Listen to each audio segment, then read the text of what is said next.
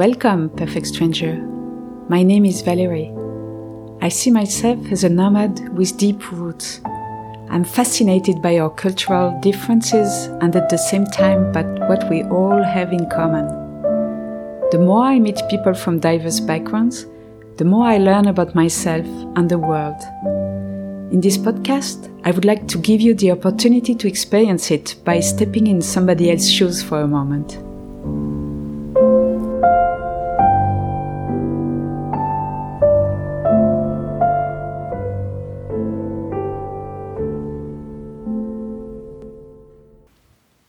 Today, I'm happy to welcome Hala. Her memoir is titled Bridge Between Worlds, a Lebanese Arab American woman's journey. She will share with us her personal story. I got actually an email from somebody who read it who said, I never realized Arabs are full human beings. She will also share her experience as a therapist as an immigrant, you're uprooted from your home country uh, voluntarily or sometimes not. And like a plant, you know, think of uprooting a plant. It needs to be planted again. That's what I refer to as searching for a sense of belonging and home. Share your stories with your children, with your grandchildren, because as a therapist, I can tell you that your story is part of their story your grandparents and parents and, and ancestors' stories are also their stories. And I found in therapy that people needed that piece of the puzzle in order to understand themselves. Even though your kids may say, Oh, I'm not interested. So, ready to listen to her?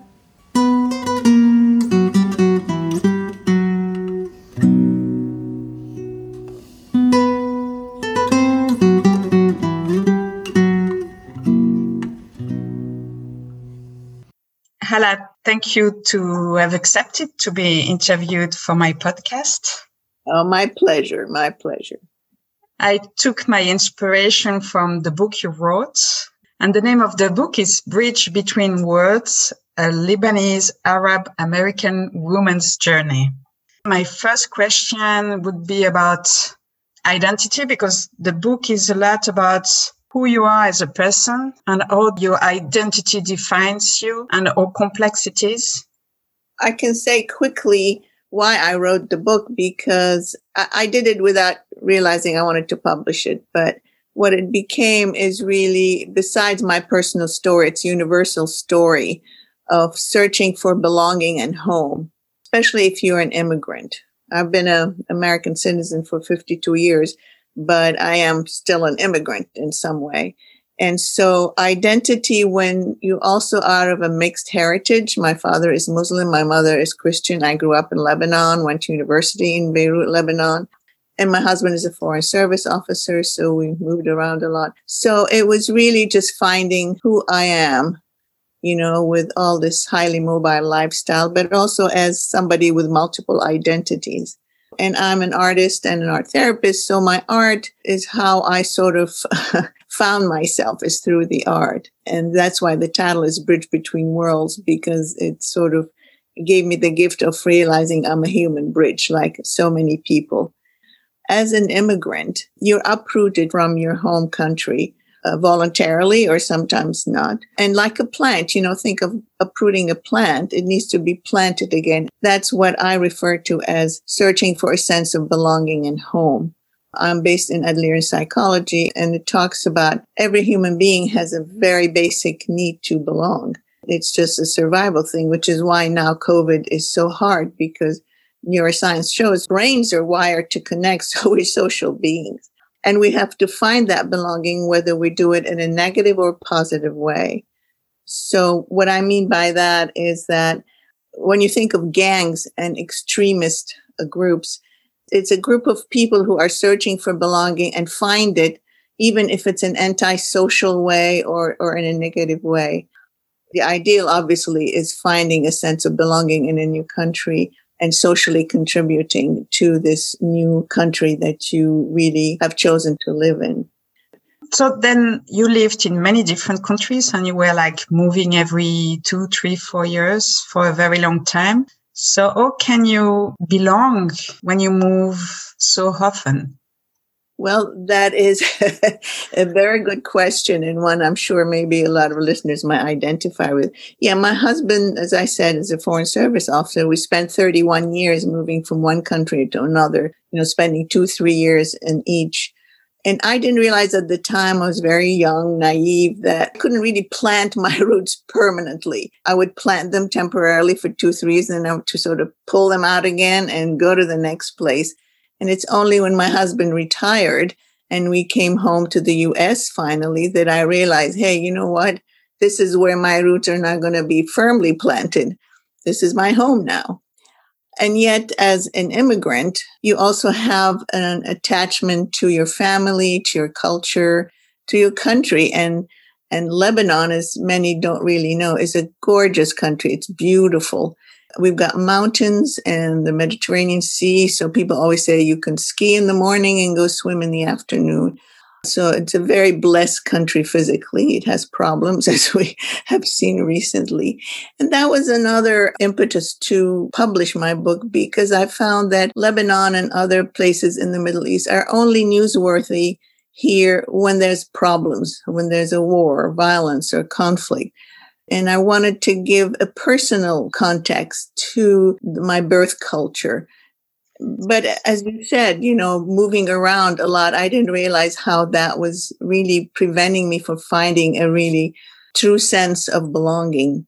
Does yeah. it mean that during all these years, you still thought you belonged in Lebanon and that was where your roots were? And then you realized maybe at a certain point that Lebanon was not home that much anymore. Yeah. What happens is, and as an immigrant, even if you're not in the foreign service, I, I was away from Lebanon for 25 years because they had the civil war and then we went back a couple of times. So when you leave a place, even if it was your birth country for, uh, for 25 years, going back, or you just don't feel fully at home anymore. So that's that's the whole metaphor of being a human bridge that I have part of me is home in Lebanon and part of me is home here in the US. Fully anchored in both, but most of the time living in between.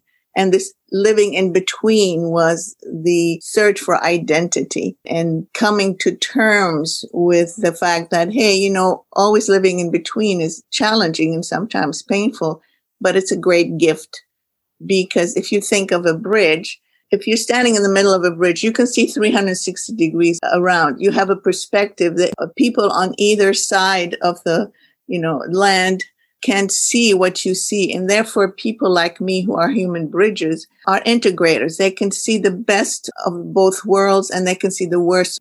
We can bring the best and create, you know, our own, I don't know if it's a mini culture, but that's how I find a sense of belonging. I really like the idea of a bridge because that really it's a great metaphor for that. And it makes me think of uh, in your book you speak about Amin Maalouf book about oh, identities and about the fact that nobody has a single identity. We have all complex identities and we should embrace them because yeah. as you say it's the fact to have one identity then can be the start of uh, conflicts and violence and the fact that you accept that you have different identities and i mean you see that that yeah, as a absolutely. gift and it's that perspective i was talking about and seeing the good and the not so good in in multiple cultures now because we moved around so much and, and Maalouf's book, In the Name of Identity, is really opened my eyes to what I was going through, searching for who am I now, you know, in my 60s and 70s. You have almost a responsibility when a human bridge because this this whole idea of us versus them that gets us into conflicts and wars. For me i'm both us and them. And so it is helping people understand and realize, and also as a therapist and, you know, licensed counselor and art therapist, I teach cross culturally here and in Europe. And there's something where if you understand that there are, if you generalize, two basic worldviews. One is called individualistic, which is like the US, and one is communitarian or sometimes called collective. And the difference is that an individualistic society like we have here in the States, the individual is the central aspect. It's the me. And, you know, we talk about he's a self made man. Really? who birthed him, who raised him, who fed him, who, whereas a communitarian culture, it's more the us, the group. So, Lebanon, where I grew up, the family is central to everything. And there's a reciprocity of always being there for each other. There's some negative things to that, but I think we are all coming to blend both the me and the us. And that would be ideal because then it's not a division of us versus them. There is no versus. We are both. And so to realize that we all have a shared humanity, regardless of our differences. When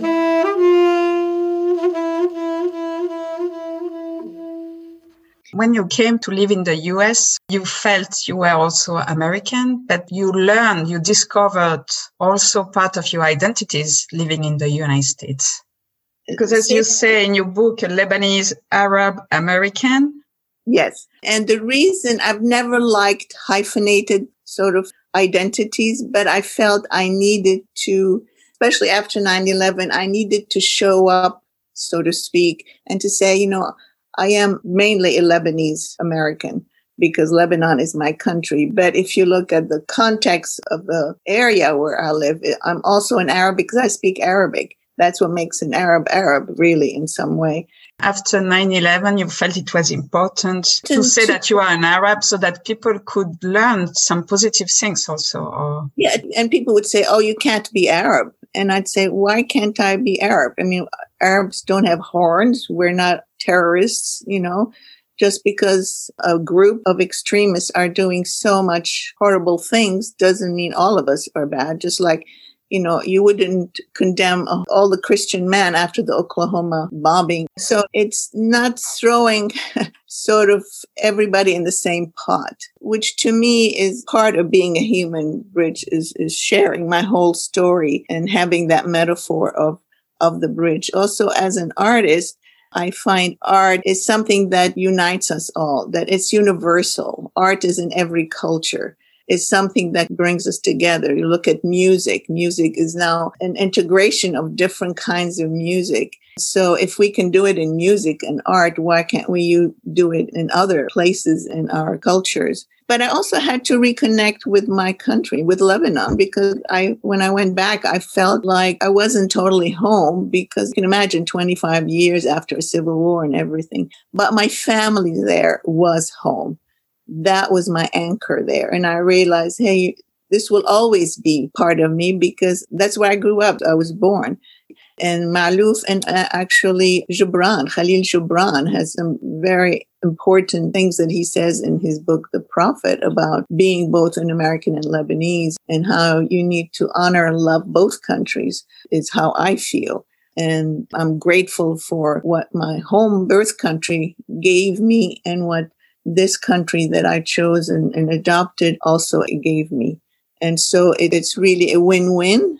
And I can share because I'm a therapist and I have permission to do that from my client. But I had a Latina client who was, she just couldn't get herself to apply for citizenship. She had her green card. And when we worked in art therapy, and I said, What would happen if you became an American citizen? And she said, I would disappear. I would become invisible because she thought she would lose her roots, her home country. And so when I shared my story, she realized, hey, you know, it's not lose lose, it's win win. And she did get her citizenship. So I think it also helps maybe people understand that it is not easy to pull up your roots and leave your country and your family and everything behind.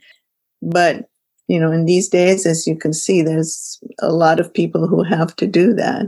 And, you know, there's a quote there that I know you like too by John O'Donohue, who's an Irish poet, who said, Where you're understood, you're home. Understanding nourishes belonging. And I felt the need to be understood and to understand myself first in order to be mm-hmm. understood.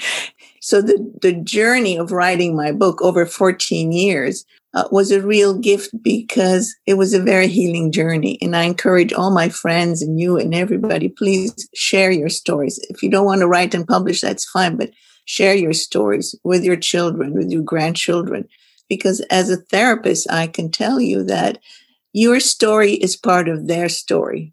Your grandparents and parents and, and ancestors' stories are also their stories and I found in therapy that people needed that piece of the puzzle in order to understand themselves. Even though your kids may say, Oh, I'm not interested, at some point in their life, they'll remember, Oh, I remember my mom telling me this or my dad telling me this. And sometimes it's, it gives them an aha moment. With your experience having written your book and having spoken about it, do you think it's possible for people who don't have the same experience with these complex identities to understand you?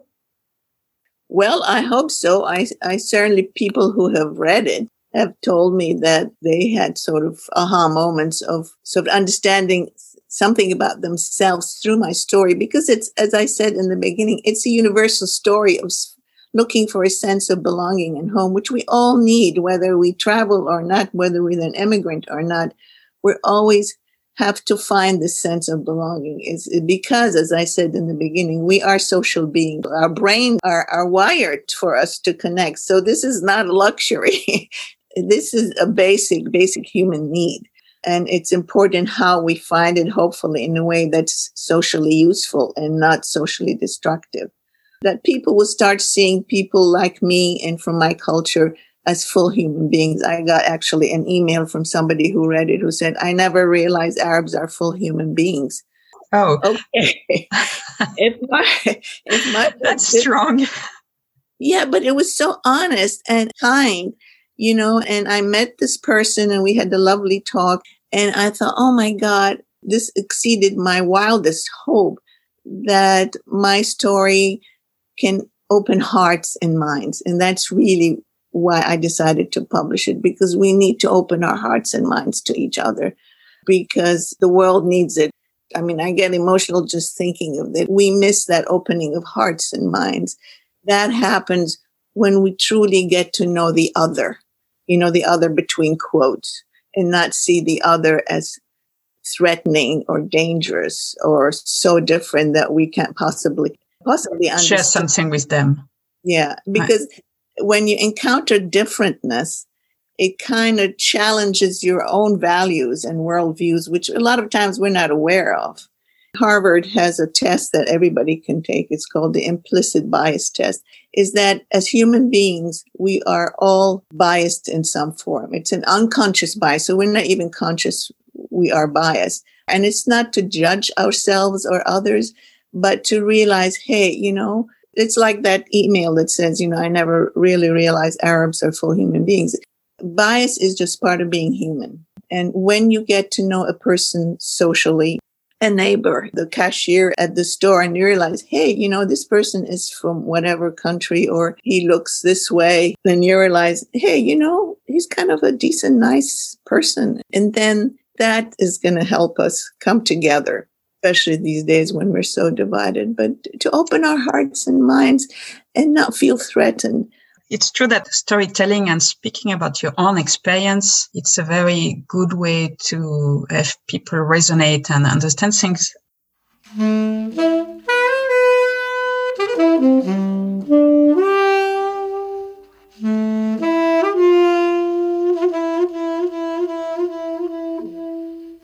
An episode you tell in your book when you were a small girl and you had your first encounter with bias and the fact that somebody was telling you you were different, so you were not welcomed.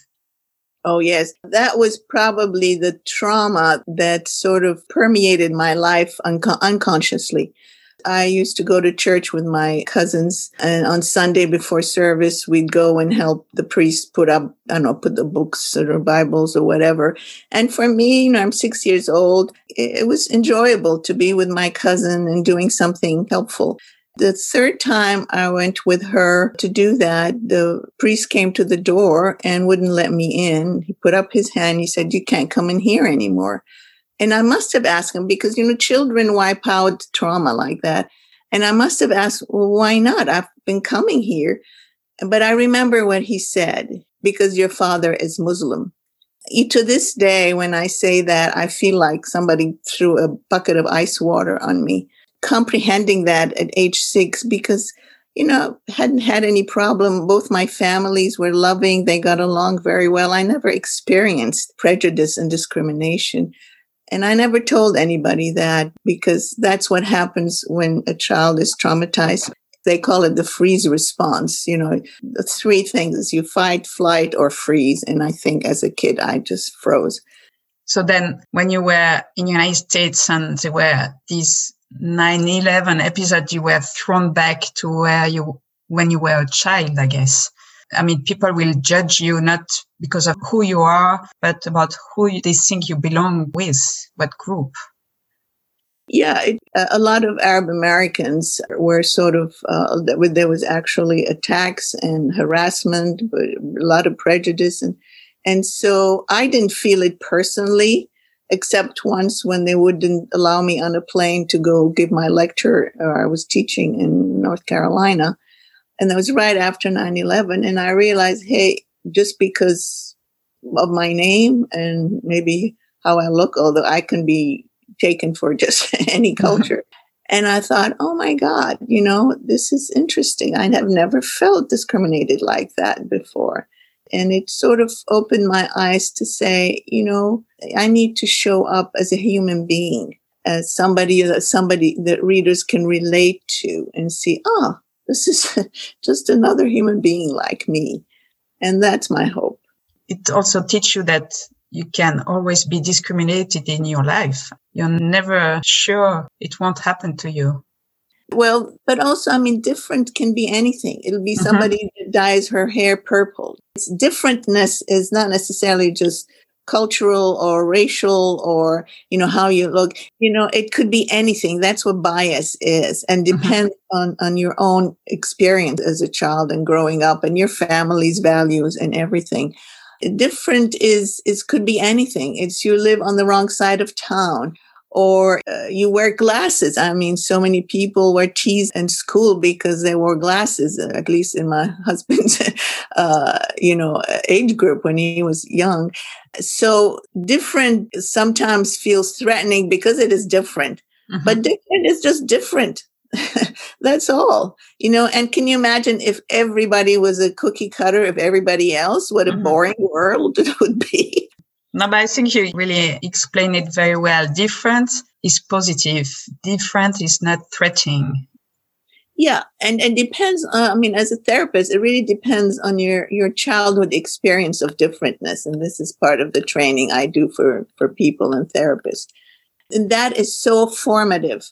How you experience differentness as a child, and how your family viewed differentness, are so much unconsciously part of how you will during your life to view differentness however you define that you know? So do you think i mean the main influence would come from the family or the culture school? All of that uh, plus your own experience as a child and how you interpreted that. If your early experience of encountering differentness was a positive one then you'll go through life thinking, oh, this is fun. This person dresses differently, eats differently, does you, it's interesting. I want to learn more. Or if your early experience has been traumatic or difficult, then uh, when you encounter differentness in any way, as I said, it is, then you're going to be a little kind of worried, concerned, however your experience was and what, how you interpreted it. Of course, mm-hmm. family uh, influences, so it's it's not just one thing, all all of that together.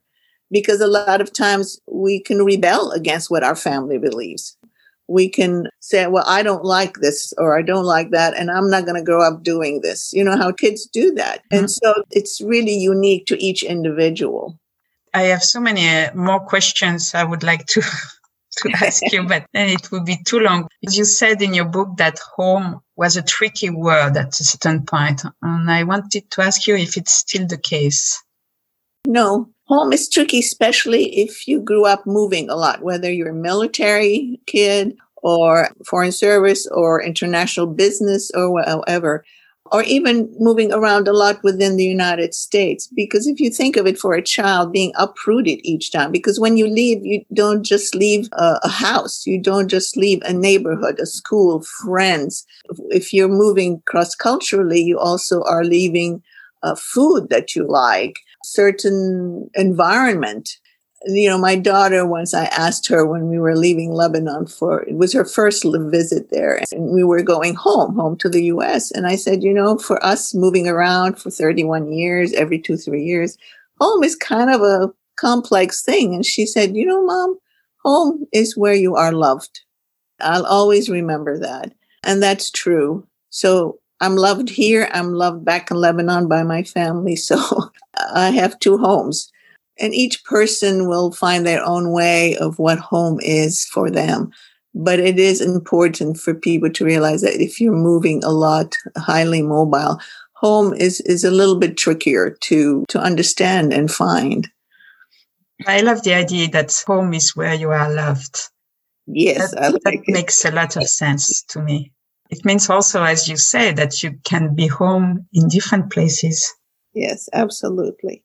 And the more mixed your identity, culture can be home, food can be home. That's why a lot of immigrants, for example, the first thing they do is open a little in the hole uh, in the wall and sell falafel because food is a connection to your roots, but it mm-hmm. also is part of home. you know what I mean?